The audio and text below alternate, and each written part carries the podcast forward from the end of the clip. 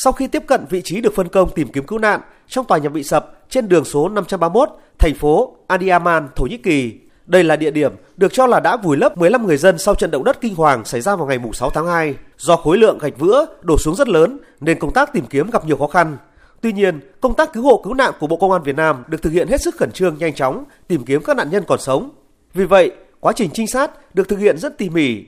Sau nhiều giờ tìm kiếm, lực lượng cứu hộ của Việt Nam đã phát hiện những manh mối đầu tiên liên quan đến nạn nhân bị vùi lấp trong đống đổ sập. Thiếu tá Nguyễn Văn Cần, Phó trưởng khoa cứu nạn cứu hộ, Trường Đại học Phòng cháy và chữa cháy, Bộ Công an, thành viên đoàn cho biết. Mặc dù có rất nhiều những ờ, khó khăn về điều kiện thời tiết cũng như là ngôn ngữ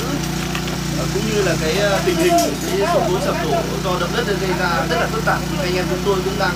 chạy đua với thời gian để thu được những cái kết quả tốt nhất. Ngay sau khi phát hiện sự sống, đội cứu nạn cứu hộ của Việt Nam đã phối hợp với cơ quan điều phối của Thổ Nhĩ Kỳ để huy động thêm lực lượng và thiết bị của các lực lượng đến từ các nước khác phối hợp ứng cứu với mục tiêu nhanh chóng cứu sống nạn nhân.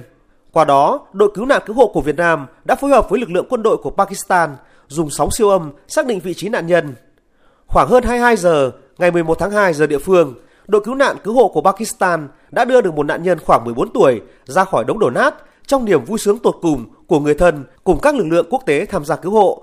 Ngay sau đó, đội trưởng đội cứu nạn cứu hộ của Pakistan đã đến gặp trưởng đoàn cứu nạn cứu hộ của Bộ Công an Việt Nam để cảm ơn vì sự phối hợp hiệu quả đưa nạn nhân ra khỏi nơi nguy hiểm an toàn. Do phải chạy đua với thời gian nên công tác cứu nạn cứu hộ được thực hiện xuyên đêm. Tuy nhiên, đến 1 giờ sáng ngày 12 tháng 2 theo giờ địa phương thì công việc buộc phải tạm dừng do có dư chấn động đất ảnh hưởng đến công tác cứu nạn cứu hộ. Vượt qua những khó khăn vất vả cùng sự tích cực của lực lượng cứu hộ cứu nạn của công an Việt Nam trong những giờ qua đã được cơ quan chức năng của Thổ Nhĩ Kỳ đánh giá cao. Trung tá Đào Duy Thương, Phó Giám đốc Trung tâm huấn luyện và ứng phó về công tác phòng cháy chữa cháy và cứu nạn cứu hộ Bộ Công an, thành viên đoàn cho biết. Người dân cũng như là các cái lực lượng chức năng của của các bạn đều ờ, rất là nhiệt tình và đánh giá cao cái sự ờ, giúp sức của chúng ta trong công tác cứu nạn cứu hộ và họ cũng tạo điều kiện rất là tốt cho chúng ta à, thực hiện công tác ờ, cứu nạn cứu hộ. Tuy nhiên nó cũng có những khó khăn nhất định đấy là về ngôn ngữ. À, vì à, tiếng Thổ Nhĩ Kỳ là thách thức đối với lực lượng cứu nạn cứu hộ. Nhiều khi phải à, dịch qua dịch lại qua ngôn ngữ trung gian cho nên là nhiều khi nó cũng gặp